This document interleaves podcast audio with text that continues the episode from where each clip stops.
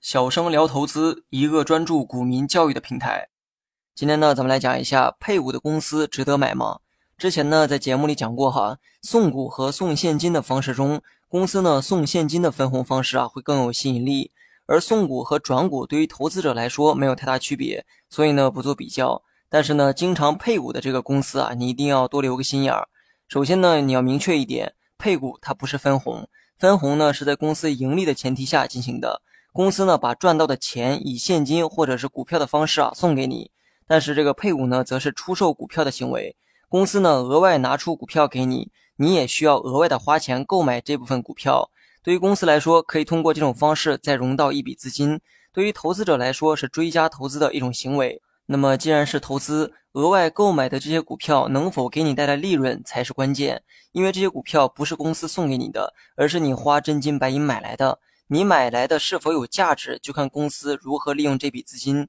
回过头来看标题，配股的公司值得买吗？答案就是看公司用配股募集来的钱去做什么。如果是用于投资好的项目，帮助企业做大做强，配股的公司当然值得拥有。但如果公司只是为了配股而配股，这种企业可能只是在玩资本，并没有踏实的做企业的想法。配股呢，对他们来说可能只是圈钱的手段。那么问题来了，作为普通散户，又如何区分这些呢？你有能力分析公司的财务，也就能科学的评价配股的利弊。但多数人呢，并没有这个能力。所以呢，我建议多数人还是不要选择经常配股的企业。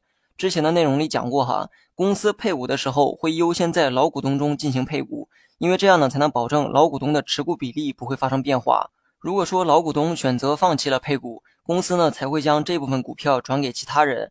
看似股东有很灵活的这个选择余地，但实际上呢并非如此。假如说你持有某公司的股票，公司配股的时候，你愿意再花钱购买吗？先别着急说愿意哈。同样的钱，你就没想过可以投资其他公司的股票吗？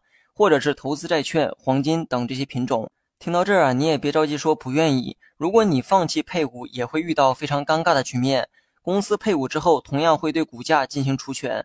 除权后呢，股票价格啊会被降低。如果你放弃配股，意味着手里的股票数量没有发生变化，而股价却遭受了损失，账户呢就会出现缩水。同时呢，上文我也说过，公司在老股东中进行配股的原因，就是为了保证老股东的持股比例不变。如果你放弃了配股，到时候你的持股比例就会降低。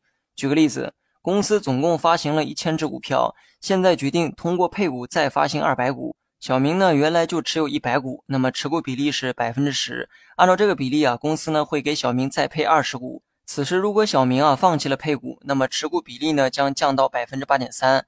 不要觉得这个无所谓哈，小散户呢当然并不在乎持股比例。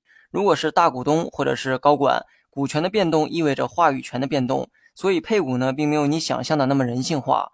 或许我的结论啊会得罪一部分人，但对于多数散户来说，我建议你不要去碰经常配股的公司。如果你持有的公司决定配股，你呢又不打算花这个钱，最好的办法就是在公司配股前卖出股票。好了，本期节目就到这里，详细内容你也可以在节目下方查看文字稿件。